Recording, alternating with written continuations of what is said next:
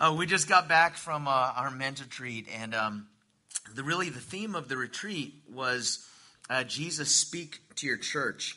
And uh, this morning, I think that it's the, the same thing. We won't we don't want to leave a, a theme like that at a, a retreat, right? Uh, we want to bring that with us. So when we uh, were there, our attitude and our heart was really we wanted to be open to the Lord and say, God, speak to us.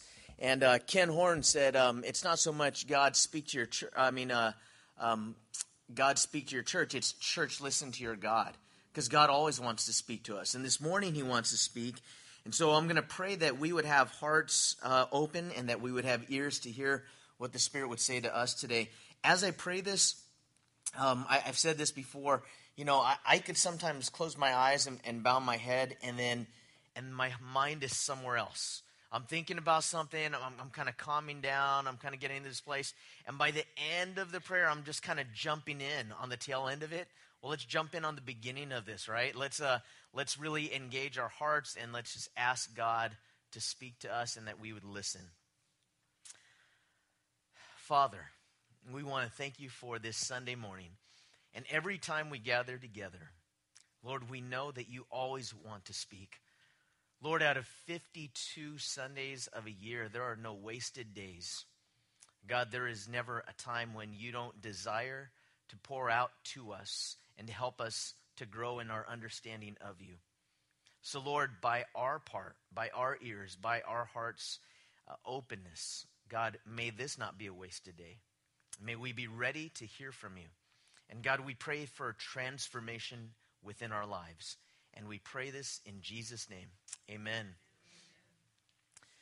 It's an amazing, amazing thing how you could see lives transformed in a weekend.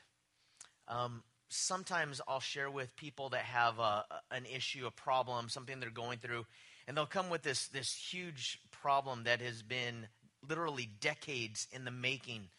And sometimes I'll say, well, it didn't get this way in a day. It's not going to get better in a day. And uh, for a lot of things, that's true as far as walking through that process. But as far as change, change could happen right now in an instant.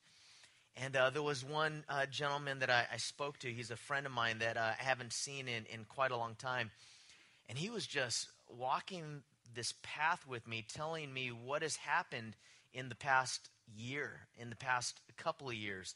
And I was absolutely blown away at his his readiness for change. Because when someone really wants to change, it's not something where um, they just say, hey, I want to change, and there's tears of, of sorrow. There's also tears of repentance, and then there's actions that follow that.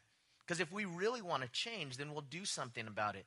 And, and a lot of times, that doing something about it means that we'll open up to someone else, we'll be accountable to someone, we'll share what we're going through. We're willing to count the cost in order to change. Now, I used to work with uh, students that were addicted to drugs and alcohol. And uh, one thing that we see is there's phase one, phase two. They had different phases in the program. And phase one is uh, an intake. You know, the guy just comes in, you know, the girl just comes in, fresh off the streets, being arrested. And now, now it's phase one. They're in a place of, of kind of brokenness, but are they really ready for change? Phase two, they start to make some steps. There's a little bit of accountability and ownership. They're not casting blame. They're, they're realizing that they're the ones that did that. Then you get to phase three and they take more ownership. Phase four, you really begin to trust them. They want recovery, they want to change. And uh, phase five, they're helping other people in recovery. They're still um, humble and, and realize that they could fall at any moment, but there's this sense of wanting to help others.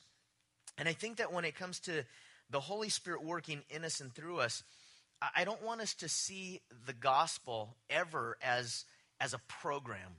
It's not a self help, it's not a, a bunch of steps. This is called regeneration, where the Holy Spirit comes into a person's life and changes the person radically from the inside out. Now, does that mean that, yes, we still have to make changes along the way?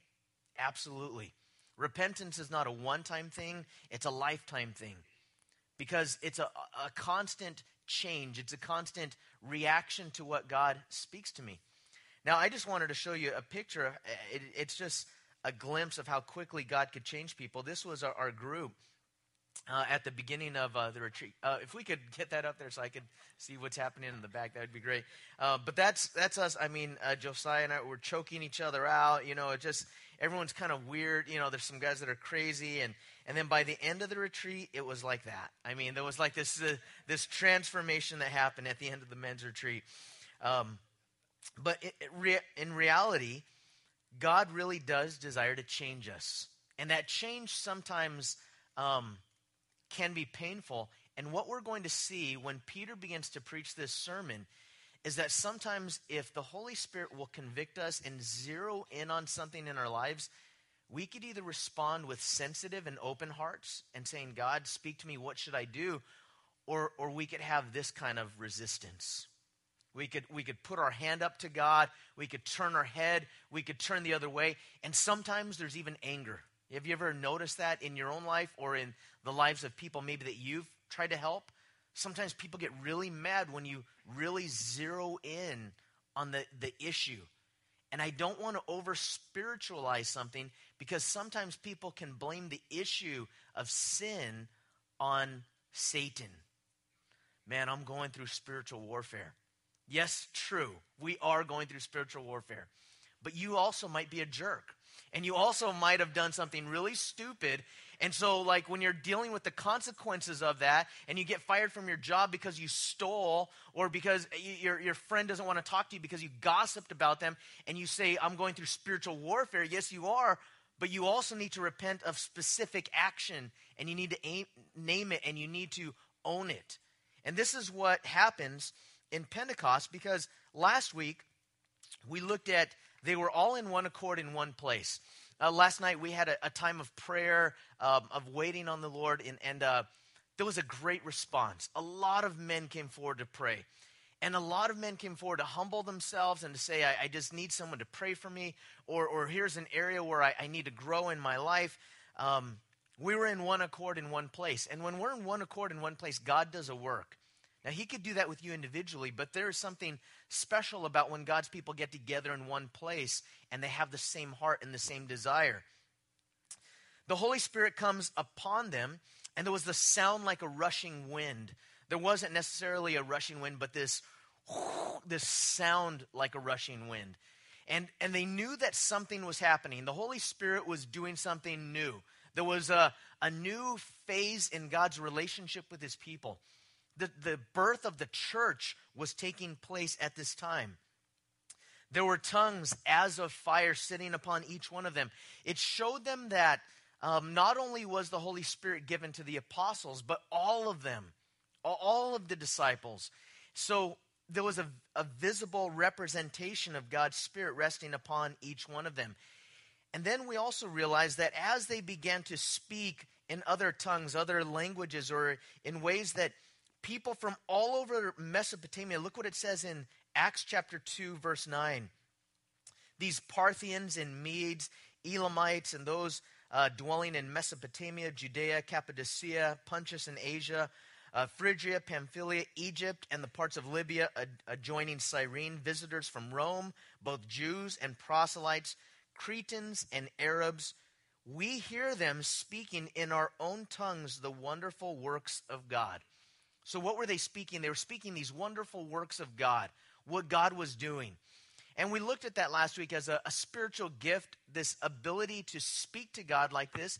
And yet, sometimes there's also linguistics. This morning in prayer, we were praying for missions. Uh, we were praying for, for really uh, God's work in Jerusalem, Judea, Samaria, to the uttermost parts of the world. And as they were empowered, remember that Jesus told them to wait for the power from on high because you shall be what? My witnesses. They weren't empowered just to be empowered, they were empowered in order to do something with that empowerment. And when we're empowered by the Holy Spirit, we're not to be empowered just to say, Look, I'm empowered. It's, it's that we would be his witnesses.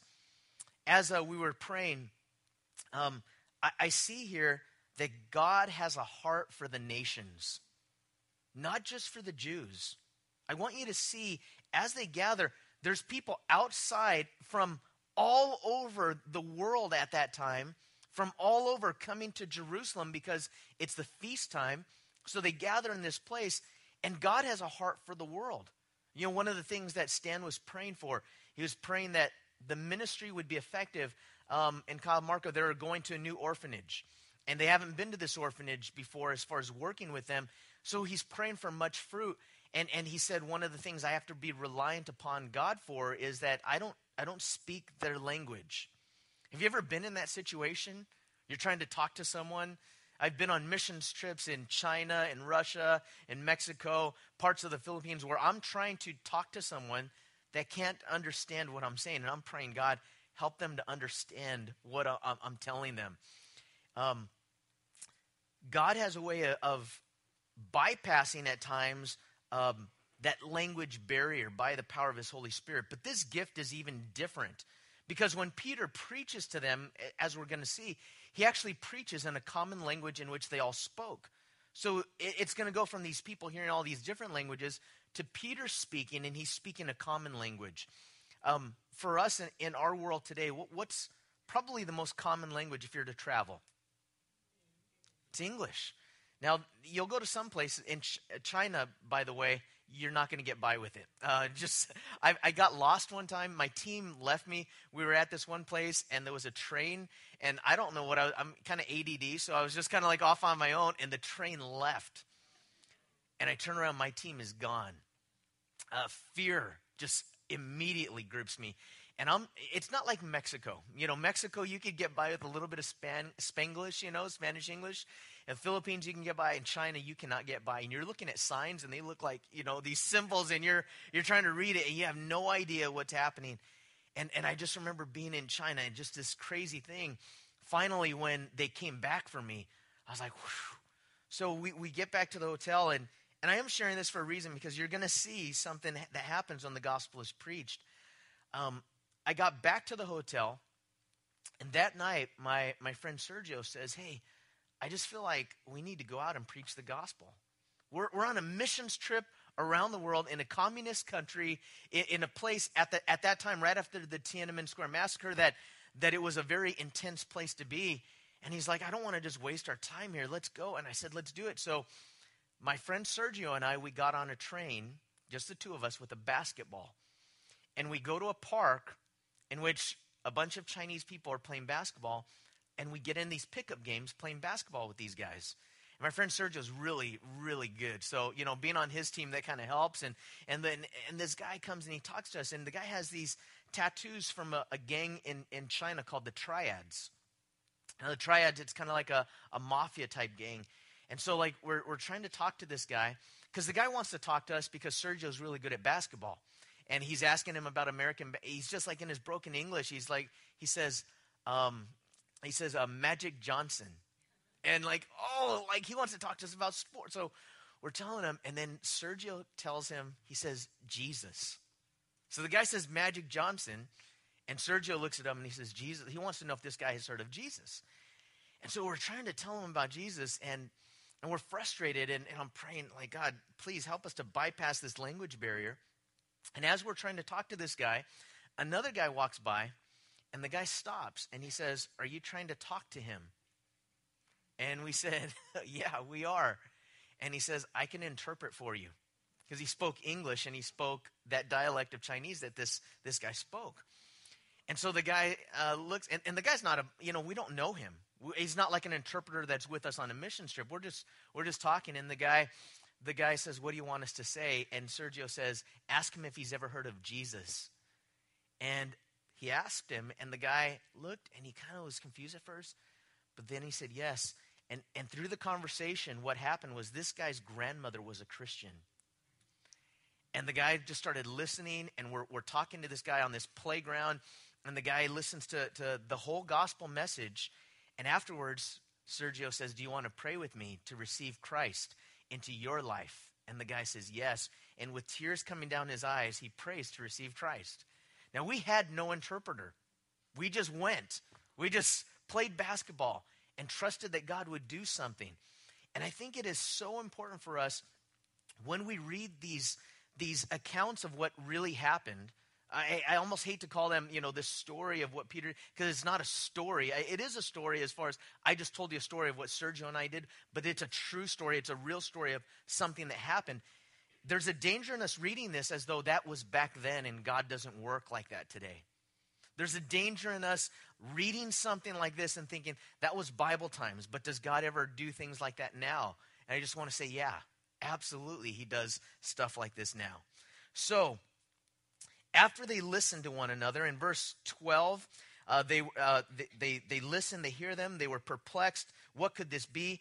And, and notice there's always going to be people that mock. There will always be people that come in and just start to make fun of things and mock things. And you know what? As Christians, we're, we're kind of an easy target. And let me explain why we're an easy target. Um, first of all, the Bible says we're a peculiar people. Okay, we're, we're different. We are, uh, sometimes as a church, not, not our church, but the church, large church in America, the American church, I understand when Paul said to become all things to all people, we should try to relate to them, but we, we run a danger in thinking we have to be just like them in order for them to hear. We're different. And if people say we're out of step with, with culture, in some ways, yes. In some ways, we need to do a better job of bridging that gap and speaking their language. Um, there, there's a, a guy that taught me this phrase where he said that we need to think biblically but speak secularly. He testifies to the Supreme Court. He's always speaking to uh, presidents, congressmen, judges, senators. So he's a believer. He is solid biblically. But if he comes before them and he uses Christianese, they're not going to really understand what he's saying. So, yeah, we need to bridge that gap. But we don't have to be just like the world. In fact, we should be different. And what we're going to see as Peter begins to explain this, they're mocking. And then in verse 14, Peter standing up with the eleven, so notice Matthias is one of them at this point in time. He raised his voice and said to them, Men of Judea and all who dwell in Jerusalem, let this be known to you and heed my words. Already, this is miraculous. Peter just previous to this, just, uh, you know, 50 days ago, when he was at a campfire with a little junior high girl, and she said, You're one of them. He freaks out and he denies Christ. He is intimidated by what people are thinking, he's afraid. By the way, what is Peter's occupation? He's a fisherman. So at this point, when we get to the book of Acts, he's still a fisherman. All right, he's an apostle, but it's not like he was trained in a apostleship school. He was trained because he was with Jesus. But don't think, hey, I'm I'm just a whatever your occupation is. I'm just a mechanic. I am just a I am just an admin assistant. I am just a, a teacher's aide. I, I am just a, a, a, contractor. I am just a, as though that's all I do, and other people do ministry. God's called all of us to be a part of ministry. Every single one of us that's a believer. Wherever you are, whatever you're doing, how can I do this ministry as unto the Lord? Larry Elizondo taught a workshop at the Menja Tree, um, and it was called uh, Purpose in Work. Like, what is my purpose in work? And so I was asking him for a takeaway because I couldn't be at all the workshops. And so I, I said, Larry, what, give me one quote. What's the takeaway from, from uh, your workshop? And he said, eight for eight. And I said, eight for eight, what does that mean? He goes, eight hours of pay for eight hours of work. One of the best ways that you could preach the gospel is if you are paid for eight hours, then you work eight hours. And when you work hard, it opens up the door for them to see that you're a good worker, you have integrity, and maybe the conversation can start. Just a great thing, eight for eight. Well, well Peter was a fisherman, but no, notice this. He's going to explain this spirituality and what happened by using the Bible. He is a fisherman that knows the Bible. He's not a pastor at this point in time yet. He's becoming one right now, a leader in the church, yes. Um, but he was a fisherman that knew the word. Are you a blank, whatever your occupation is, that also knows the word of God? Or, or do you leave that to the professionals? Because you can't leave it to the professionals because God wants to speak to each one of us, right? So Peter, he explains this spirituality. Santa Cruz County, if, if we're, we're probably the most of any county, maybe in the United States, of this phrase spiritual but not religious. We've got to be the most in all of the United States of America because everybody is spiritual. Everyone, but they have their own spirituality. But notice that, that God's Spirit is called the Holy Spirit. That's a different spirit altogether. And Peter roots and grounds this spirituality in what? In Scripture. We can't just say, well, I'm spiritual. What is my spirituality rooted and grounded in? Is it just in what I want? Am I smoking peyote and that's my spirituality? Because a lot of people that do that say, hey, I have these spiritual experiences. Is this, is it? No, Peter says we need to go back to the Word of God. So he says, hey, he raised his voice in verse 15. These guys aren't drunk as you suppose. It's only the third hour of the day, but this is what was spoken by the prophet Joel. Notice he confirmed it in God's word by saying, really, this is that. What you're seeing right here, we see it in the word of God. And he interprets the Old Testament from the book of Joel in verse 17. And it shall come to pass in the last days, says God, that I will pour out my spirit on all flesh. Your sons and your daughters shall prophesy. Your young men shall see visions, and your old men shall dream dreams. It says, And on my men servants and on my maid servants I will pour out my spirit in those days, and they shall prophesy. Now, I want you to know there's not a, a sex distinction, and there's not an age distinction, there's not a smart distinction and a dumb distinction. All of the people, all flesh, were we're all available and open vessels for God to pour his spirit out into. Are you, are you open to that? I mean, this is, notice what it says. It, he, he just said, your sons and your daughters. Maybe you think, well, eh, you know, um, it, it's really, that's my parents. You know, my parents are real spiritual. I'm not real spiritual. This says your sons and daughters. Notice it says your young men shall see visions. Now, these are um, ways that God can sometimes give a person a vision, but I'll tell you, the birth of a vision sometimes comes from a burden. Do you just have a burden? Do you just have a desire? Do you just want to be? We need young men and women of vision today.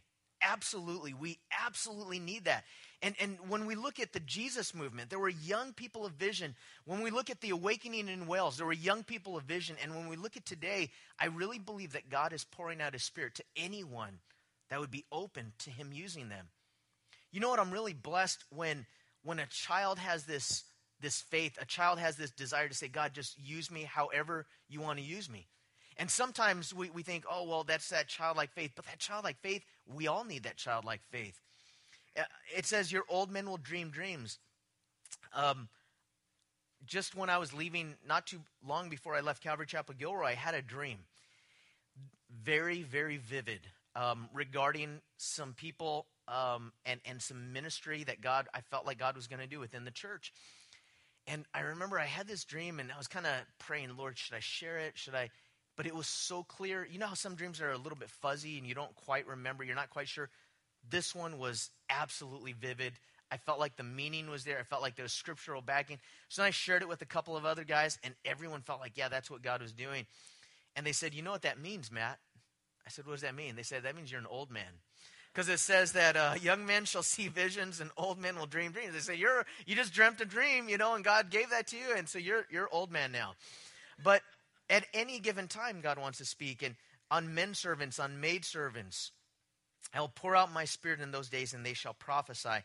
Now, one thing to see is when you see prophecies in the Bible, whether it would be in the Old Testament or in the New Testament, there are times that in the middle of a paragraph, in the middle of a prophecy, that there's a, a break. We look at it as a break between verse 18 and 19, but sometimes that gap can be hundreds of years, even thousands of years between that.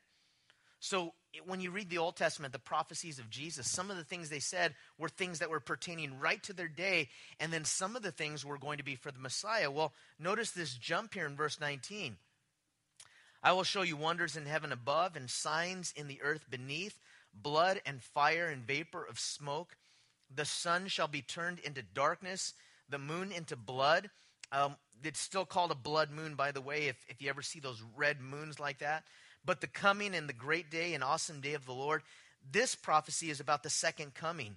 And then it says in verse 21 And it shall come to pass that whoever calls on the name of the Lord shall be saved. Peter uses every opportunity to preach the gospel. And, and I love that. I, I heard Greg Laurie in an interview, and uh, they were asking him about how he preaches the gospel. And he said, there are some evangelists that that's all that's they have one message and it's all about coming to christ as your lord and savior he said but i also pastor a church so i take people through the word of god he said but every time i teach through the word of god i try to look at how is the gospel seen he said so i'm in ecclesiastes and it's at the end of solomon's life and i'm, I'm teaching on it and he said and at the end of solomon's life he comes back to this faith and he said, and I look at that as an opportunity to look out to the church and say, some of you are already in your older years and you're thinking maybe it's too late, but it's never too late. And the gospel is for you as well. And he said, so I tie it in. And every time I look at a passage, I look at where do I see the gospel in that passage? Well, this is what Peter does. He tells them not only what is happening right now, God's Spirit being poured out, but what's going to happen in the future, the second coming of Christ. And then he says, and by the way, in a sense, Whoever calls on the name of the Lord shall be saved.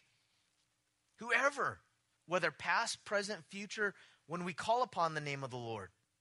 Now, this scriptural spirituality, it's not just spirituality, it's scriptural spirituality. It's grounded in the Bible. And then he goes into the gospel message. And let me ask you do you think that you can explain the gospel to someone that doesn't know Christ. The gospel is a, a word that literally is translated good news. Can you explain to someone how to become born again, how to be regenerated, how to become a, a child of God? And I really hope and pray that you can. And if you're not sure, then listen up because this is the gospel message. In the gospel, the first thing that Peter does is he starts with Jesus of Nazareth. He, and, and I think that Jesus of Nazareth is key because Jesus was a very, very common name, probably the most common name in that area at that time. So he wanted to specify this is the specific Jesus that I am I'm speaking of, Jesus of Nazareth. And, and that's just the greatest place to start a conversation with someone. Um, there's a, a, friend of mine that was out, he was um, feeding um, actually down in downtown Santa Cruz. He was uh, feeding these homeless people, they were giving out sandwiches. A guy came up to him and and just said, "I want to know how how do I get saved?" So the guy comes up to my friend, and the guy I, I've never had someone walk. I have never had that happen. Someone off the streets coming up to me, "How do I get saved?" So my friend gave him a sandwich, which is great. And then he just started asking him questions about his life and, and like started saying some other things. And, and then he started like kind of like a roundabout way to coming to the gospel. He's just like, and the guy said, I don't want a sandwich right now. I just ate. I want to know how do I get saved? And the guy just, he's like, I'm asking that question. And I think that sometimes we're, we're so hesitant to begin with Jesus of Nazareth. It's like we have to bridge these gaps and go this long distance. Yes, sometimes that's the way that God opens that door. But sometimes just begin with, hey, you know what? I'm just wondering you know, you, we've been friends for a while. You know, we've been friends for a long time. And I think that you know that I'm a Christian, and maybe that's kind of an awkward subject. I'm not sure. I'm just wondering, what do you think about what, what I believe? Because there's a lot of people that think weird things about Christians, and I just want you to make sure that, that you don't have a misconception about that. Is that an easy way to start a conversation, non-threatening, just just like, hey, what do you think about? And then just listening to them and like, oh, really? No, we don't, we don't believe that. L- let me tell you about what we believe. It's not really a religion, it's really about Jesus. And, and let me explain why. That's, that's the doorway right there. Jesus said he's a door. You're, we're looking for a door. Jesus like, I'm the door. You know, I'm the door. You come through this door. We're like, oh, we got to be more creative and clever and find some other door. And Jesus like, I'm the door. So he begins by saying, Jesus of Nazareth, a man attested by God to you by miracles, wonders, and signs, which God did through him in your midst, as you yourselves also know. They, they knew enough about Jesus because they were in that area. They couldn't deny that Jesus was doing these works. He's like, You guys know, he did all of these things in your midst. And, and you, you, you know these miracles, these signs, these wonders that he did. And by the way, when it comes to um, both the, the signs and the wonders in Jesus' words, so you look at works and words. Jesus' works are loving. Uh, he fed people, he healed people. No one has a problem with his works. And, and even people that aren't Christians will say, um, well, it's just Christians I don't like. You know, I like Jesus. You know, I'm all, I, I like the Jesus that you guys follow. I just don't like Christians, or I just don't like church. So no one has a problem, or most people don't have a problem with Jesus' works. What they have a problem with is Jesus' words. Because Jesus didn't just do works, he also opened his mouth and taught, right? And when he taught, one of the things he said is that I am the way, the truth, and the life. No one comes to the Father except through me. Those are his words. Um, Jesus is, is the truth. He said, and the truth will set you free. Uh, Jesus said, I am the bread of life. Um, Jesus said, I am the light of the world. People don't have a problem with what Jesus did, they have a problem with what Jesus said. So Paul begins with what Jesus did. He's like, You guys know that. And then verse 23 Him being delivered by the determined purpose and foreknowledge of God, you have taken by lawless hands and have crucified and put to death. Now I want you to see that Jesus' crucifixion um, was part of God's purpose and it was foreordained, and God knew that He was going to do it, but they were not off the hook as far as responsibility was concerned. There was still a responsibility on their part because He says, You have taken by lawless hands and have crucified and put to death. In verse 24, here's the heart of the, the gospel is not only did Jesus die, but verse 24, whom God raised up, having loosed the pains of death because it was not possible that he should be held by it. If Jesus hasn't risen from the dead, if the resurrection did not take place, how do we know that he really can forgive sin? If Jesus has not risen from the dead, why should we trust anything that he said at all? The resurrection shows that the transaction actually was accepted. Um, Maybe you, you've had a credit card that you've had run. You've gone to a restaurant or somewhere, and uh, I don't know, maybe you're one of those people that's real nervous, like, is that going to go through? Is that going to go through? And then it prints, you know, here you go. Oh, it went through. You know, that means there was enough in the account and it covered it. It didn't, it didn't get rejected. How do you know that the transaction was enough? How do you know that the blood of Christ was enough? The resurrection shows that the transaction happened. Jesus didn't just say it would happen, it actually happened. And you could look back at some of the other books um, that we've taught through, especially in the Gospel of Matthew, if you want to listen as far as evidence of the resurrection, because there's so much evidence, not just in the Bible, but even outside of the Bible. And then it says in verse 25, again, what does Peter do? He uses scripture to show that what Jesus did was really um, it was really verified in Scripture. He always, look, he always went back to the Bible.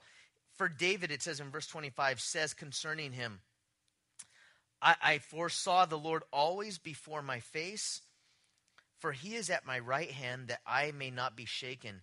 Therefore my heart rejoiced and my tongue was glad. Moreover, my flesh also will rest in hope. For you will not allow, uh, you will not leave my soul in Hades nor will you allow your Holy One to see corruption. You have made known to me the ways of life. You will make known. Uh, you will make me full of joy in your presence. Now, David says concerning him. Now, now, when David was writing this psalm, I don't even know if David fully realized that this was prophetic as far as um, Christ later on being the fulfillment of this. But what David did is he knew, he understood, he took heart that he wouldn't just stay in the grave. We're, we're not just going to stay in the grave. Uh, the day before I flew back last week, um, it was my mom's 84th birthday, so I went to visit her and help her with some things. And my dad's, um, the gravestone was ready. Actually, the day that I flew out, that morning, they had just set it. So we went there and just had a, a great time, just as a family, remembering and and knowing that he's not there. he's not there. Someone asked me, um, they said, Where is your dad? Because I, I talked to a guy at the men's retreat, and he's from West Covina also.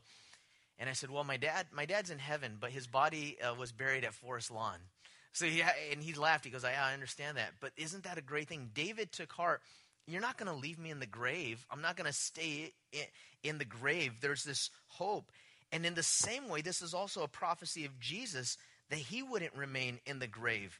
And God the Father would not allow his Holy One to see corruption. It means his body wouldn't decay. Jesus resurrected. Now in verse 29, says, Men and brethren, let me speak freely to you of David, uh, of the patriarch David, that he is both dead and buried. His tomb is with us to this day. Therefore, being a prophet, and knowing that God had sworn an oath to him that the fruit of his body, according to the flesh, he would rise up the Christ to sit on his throne. So notice that, uh, again, Peter explaining this, he said, David, he's still in the, David's tomb is still there. His, his body is still in the tomb to this day, but Jesus didn't stay in the tomb. There's a difference.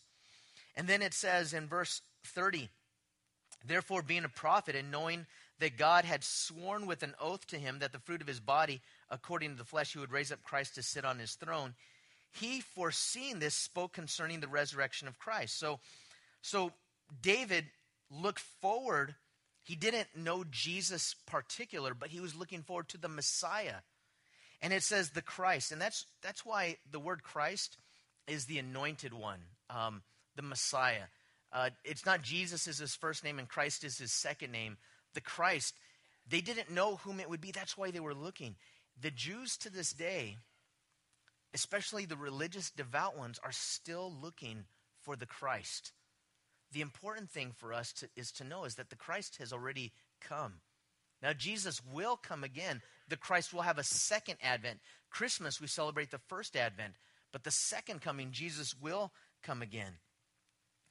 And then it says um, in verse 32 This Jesus God has raised up, of which we are all witnesses. He's like, We're all witnesses, all 120 of us. In fact, the witness was so strong that the disciples who fled and they all left, now they're willing to stand. And Peter's willing to raise his voice and all of these people from all over the world, he's, he's willing to stay there, stay put, speak forth what God has given to him. Because wouldn't the resurrection give you some kind of boldness? Wouldn't that give you some kind of gumption to say, well, the worst they could do is kill me, right? And to know that all that's going to happen is it would send you to heaven. And so Peter, he says, you, you know, we're all witnesses of this. And by the way, remember in Acts 1 8, you shall, you know, the Holy Spirit will come upon us and we will be what? Witnesses. This morning, if you have been regenerated, born again, and you have experienced the life of Christ, you're a witness to what God has done. Now, what would happen if there were um, a crime or, or something to testify? What would happen if that witness did not want to say anything? Sometimes a judge could even say, you, you have to speak. But you know what? Willingly, witnesses should come forth, right, to say the truth.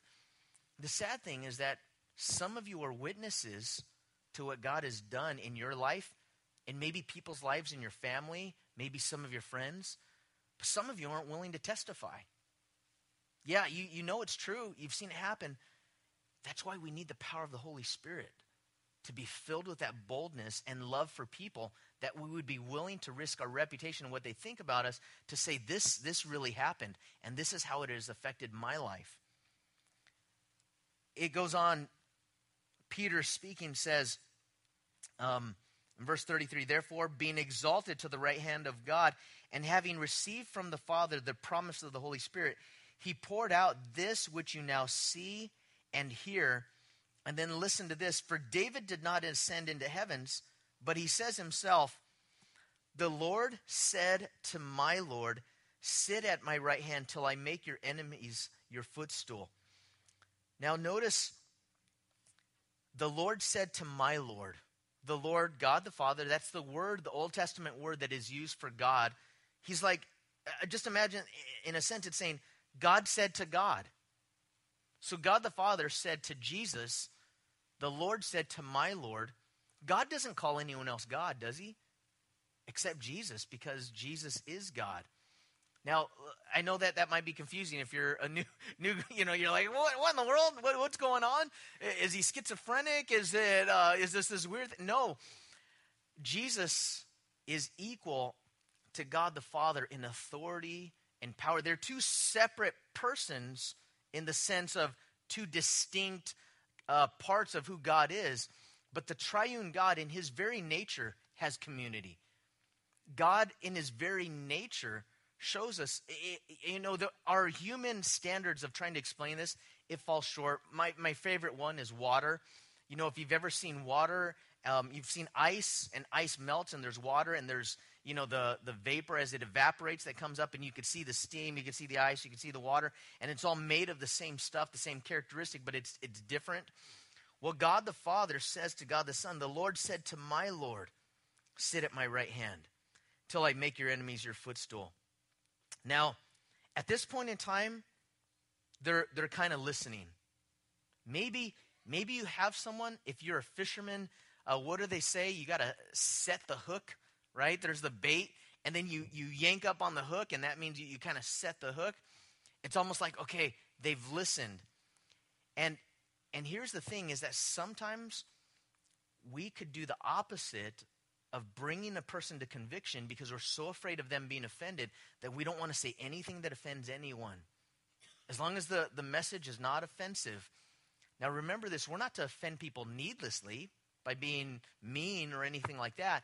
But the gospel is offensive to us in our flesh, in our human nature, because in verse 36, here's the bad news. He says, Therefore, let all the house of Israel know assuredly that God has made this Jesus, whom you crucified, both Lord and Christ. Now he points the finger at them. And in our world today, they're like, don't ever point the fingers at people. Don't ever accuse. Don't ever, you know, Peter doesn't mess around and he said, You crucified him. And you know what? I crucified Jesus, and so did you, because Jesus hung on the cross because of our sin. It wasn't nails that Jesus was powerful, he was the creator. He, he resurrected. It wasn't like the nail, like he couldn't just, you know, you know, and like kill all of them right there. He could have done that. He didn't because he was at that point in time, what we're about to partake of in communion, he was at that point in time taking on all of our sins upon himself. It was at that point in time that sins past and sins present and sins future, Jesus was taking that upon himself. And the reason why he couldn't stay in the grave, the wages of sin is death. He didn't he took our sin upon himself, but he rose again according to scripture. And it shows that Jesus, when he, he was sinless, but he took our sin upon himself, notice in verse 36, it's because we crucified him by our lives, by our sin. We can't, some people blame the Romans. It was the Romans that did it. Some people blame the Jews. It was the Jews that did it. But you know what? Jesus, for God so loved the what? The world that he gave his only begotten son. He died for all of us, for every single one of you for every person that you know. Even the people that are against you and the people that hate you and the people that make fun of you, he died for them. And and the guys that that um, are are persecuting Christians in this world, he died for them. And the people that are on death row, he died for them. And the good moral person that is a part of the PTA and gives to charity but doesn't know Christ, he died for them. He died for the sins of the whole world. And the greatest sin that keeps us away from God is self righteousness. I don't need God. I don't need to be forgiven. I could do it on my own. I, why do I need God? I'm a good person. That's the sin that condemns people. And so when he says this, I want you to see now in verse 37, here comes the conviction. And, and notice that Peter doesn't pull back because if he would have pulled back, there wouldn't have been that conviction. It says in verse 37 Now, when they heard this, they were cut to the heart. Some of you this morning might be cut to the heart. This might be abrasive to you, might be offensive to you. I'm not trying to offend you. I'm sharing this because I love you, because I want you to know that this is the way to life. That's why Peter shares this with them. It says that they were cut to the heart. And Peter and the rest of the apostles, um, they said to Peter and the rest of the apostles, Men and brethren, what shall we do? Now, if conviction comes, here's what to do ask the question, What should I do? Don't say, I, I, I'm good enough. Don't be offended. Don't be angry. Don't be mad. Don't, don't turn your back. Just say, What, what should I do? Because remember, as I said at the beginning, sometimes when it comes to real healing, real change, when it comes to really receiving Christ, the thing that will keep people away is pride. The thing that will keep the greatest hindrance is going to be pride. And so here is regeneration, verses 38 through 41. Then Peter said to them, Repent. And, and this word repent, it, it takes on a negative connotation to us today because we always think of a guy with a sign screaming at people, you know, and yelling at people. I've, I've seen, you know, people misrepresent. Uh, there's nothing wrong with the sign, right? There's nothing wrong with the sign. But I've seen people in their attitudes and actions and what they would say and their words not being loving and, and being angry, like, repent, you know, and almost like not wanting people to repent, you know. I, I don't know. It's, but, but Peter says repent, and that means you could turn around. U turns are allowed. You're not going down a street where it says no U turn. You're going down a street that says U turn here. And then you keep driving, You turn here. You keep driving, You turn here. But eventually there's going to be a time when you're going to be driving for a long time and there's no more U turn signs. See, God wants us to repent right now because we could harden our hearts. What's to guarantee that tomorrow I'm going to be softer? more tender, more open to the things of God. Oh, I'll do that later. How, how do you know that? How do you know how much time you have? How does any person know? So Peter doesn't waste any time and he says, Repent. Let every one of you be baptized in the name of Jesus Christ for the remission or the forgiveness of sins. This is for pardon. Do you want pardon today? I, I need pardon. I need pardon. And if you've never asked for that pardon, I'll tell you one of the greatest things. I, I have a, a friend that was in, in prison. He was a two striker um, on trial for a possible third strike. After his first strike, he was in prison. He bargained with God, you know, said, God, if you get me out of here, I'll worship you. God got him out, went back a second time. The third time he went in, he was going to be a third striker, which is life in prison. And my friend said, God, if I have to serve you here all of the days of my life until I die, I will. I worship you. And he said, That time it was real. At that time it was really repentance. It says, Let every one of you be baptized in the name of Jesus Christ for the remission of sins. He said, Matt, the thing that brought me more than anything else, it wasn't even the hope of heaven. It was just I needed to be forgiven because I had so much guilt. Some of you have uh, so much guilt. You know that you've been convicted. You know that the Holy Spirit has shown you that you've done wrong things. And he said, I just needed that. When I heard that God could forgive me, he said, that was the thing that, that drew me. And it says, and you shall receive the gift of the Holy Spirit. Notice, he's not earned. Regeneration, the new birth, is not earned by being good, by reading your Bible enough, by going to church enough. For the promise is to whom? It's to you.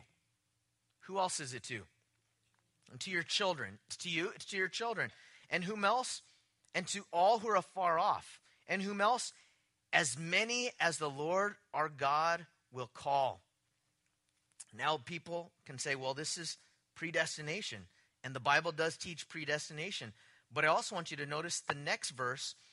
And with many other words, and by the way, the many other words is the sermon. There were other things that Peter said, and the Holy Spirit abridges these things at times that we have recorded in the Bible. Most of the sermons that we have are just um, like an abridgment of the sermon that was preached. So, with many other words, he testified and exhorted them, saying, Be saved from this perverse generation. And then in verse 41, then those who gladly received his word were baptized. And that day, about 3,000 souls were added to them. Whosoever shall call upon the name of the Lord will be saved. Did Jesus predestine? Yeah, how did he predestine? He knows who's going to choose him, right? He understands that. There's nothing that's catching them by surprise. But what it is to us, the way it's left to us, is to choose, to make a decision. Spurgeon said it in a wonderful way. He said, I imagine that above heaven there's going to be a banner, above the gates to heaven. And it says, Whosoever wills, let him enter. And then when you walk through, you read the back of the sign, and it says, For I have chosen you before the foundations of the world. You know what? God's invitation is to all. And as his invitation is to all, it's to whomever would receive that. And so we're going to pray, and I'm going to explain what we're going to be doing today. When we partake of communion, um, the bread and the cup, the bread represents Jesus' body that was broken for us. And you know what? It's good to remember that. Um, it's, not a, it's not a morbid thing. I think sometimes people that aren't um, followers of Christ think it's a morbid thing. It's not a morbid thing. You know, when uh, when we go out to visit my dad's um, my dad's gravesite, that's not a morbid thing. There are tears sometimes, but I'll tell you that sometimes those are tears of joy. There's you start laughing about a joke, about something that he, he did, something he shared, and tears might come, but there's also joy when we remember what Christ went through on our behalf there's something that happens in that worship time where we're, we're thankful for what he went through. And yes, it was brutal. And if you've seen uh, the movie that just came out, Son of God, or if you've seen The Passion of the Christ, or, or if you've read scriptures and you can just imagine how brutal this is, when we partake of the bread, that's, that's remembering Jesus' body that was broken, bruised for us, what he went through. He showed his love for us through that. And when we partake of the cup, the cup represents Jesus' blood that was shed for us. The transaction, what did, what did it take to buy our, our sins, to redeem us, to take our punishment upon himself? It cost the blood of Christ, sinless sacrifice. And when we partake of the bread and the cup today, you know, as Paul exhorted the Corinthians not to partake in an unworthy manner, remember that the unworthy manner is thinking, well, I'm not worthy enough. Let me explain that again. The unworthy manner is thinking, I'm not worthy enough.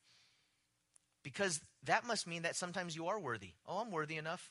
You know, I'm pretty good now. Then you're not. you know, it's this thing when we humble ourselves and we come to God and say, God, I'm not worthy, but only because of what you've done. Only because of your sacrifice can I come into fellowship with God. If you believe that, then I'm going to invite you as the worship team leads us in the time of worship. I'm going to invite you to come and take the bread and to take the cup back to your seat. And hold on to it because at the end, as a, as a body of Christ, we're going to partake together. But this is a time to reflect and to remember. But here's the invitation to you there are some of you that have never received that gift. You've never received Christ as your Lord and your Savior. You've never done that. You might know people that have done that. You might be a part of church, but you know whether or not you've really made that transaction to make Christ both Lord and Savior in your life. And today is the day. Don't hesitate. Don't procrastinate when it comes to spiritual things. This is the most important thing. If you got a speck of sand in your eye, would you say, you know, I'll get it out tomorrow? No, you're like, ah, I got to get this out right now. It's irritant. How much more so when it comes to I, I need to know whether or not I'm going to go to heaven. I need to know what my life is all about. I need to know what my purpose, why was I created? I, I need to know where I'm going to live in eternity after I die from this world. Don't hesitate. Today is the day of salvation. And if you pray a gift, when does it become yours? When you receive it. The gift is offered, it's free because Jesus paid for it. It's received it, it's, it becomes yours when you receive it. And so as we worship, come up, take the bread and the cup. And if you've never prayed to receive Christ as your Lord and Savior, and you want to do that today, take the bread and cup back to your seat. Because I invite you to partake with us and to recognize the significance of what this is today. Let's pray. Lord, we want to thank you for your word. We thank you, Father, for the gospel because it is the good news. But Lord, we also realize that it's good news because there was bad news. Lord, the bad news is that we have all gone astray. We have each rebelled. We have each sinned and fallen short of the glory of God. Lord, even some of us, it's our self righteousness or pride in thinking that we were okay that was the sin that needed to really be, be forsaken and forgiven. And Lord, as we come today and we partake of communion, we want to remember what you've done for us. By faith, we, we proclaim that the blood of Christ was enough, that the transaction is completed because of what you have done. And Lord, I would pray right now if there's anyone that has never received Christ as Lord and Savior, if they have never committed their life to you and received that free gift, that today would be the day, by faith, that they would do that. And so if that's you, I also invite you to come and take the bread and cup back to your seat, and we are going to partake together at the end. So just come as you are, realizing this that none of us is worthy. But because of what Jesus has done, because it's a, a gift of unmerited favor, that we could all partake. So, Lord, we don't want to do it lightly. Cleanse our hearts, forgive us of our sins. Lord, help us not only to ask for forgiveness, but to repent, to forsake them. And if that means talking to someone else about what we've done or needing help, then Lord, give us the courage and faith to do that. In Jesus' name, amen.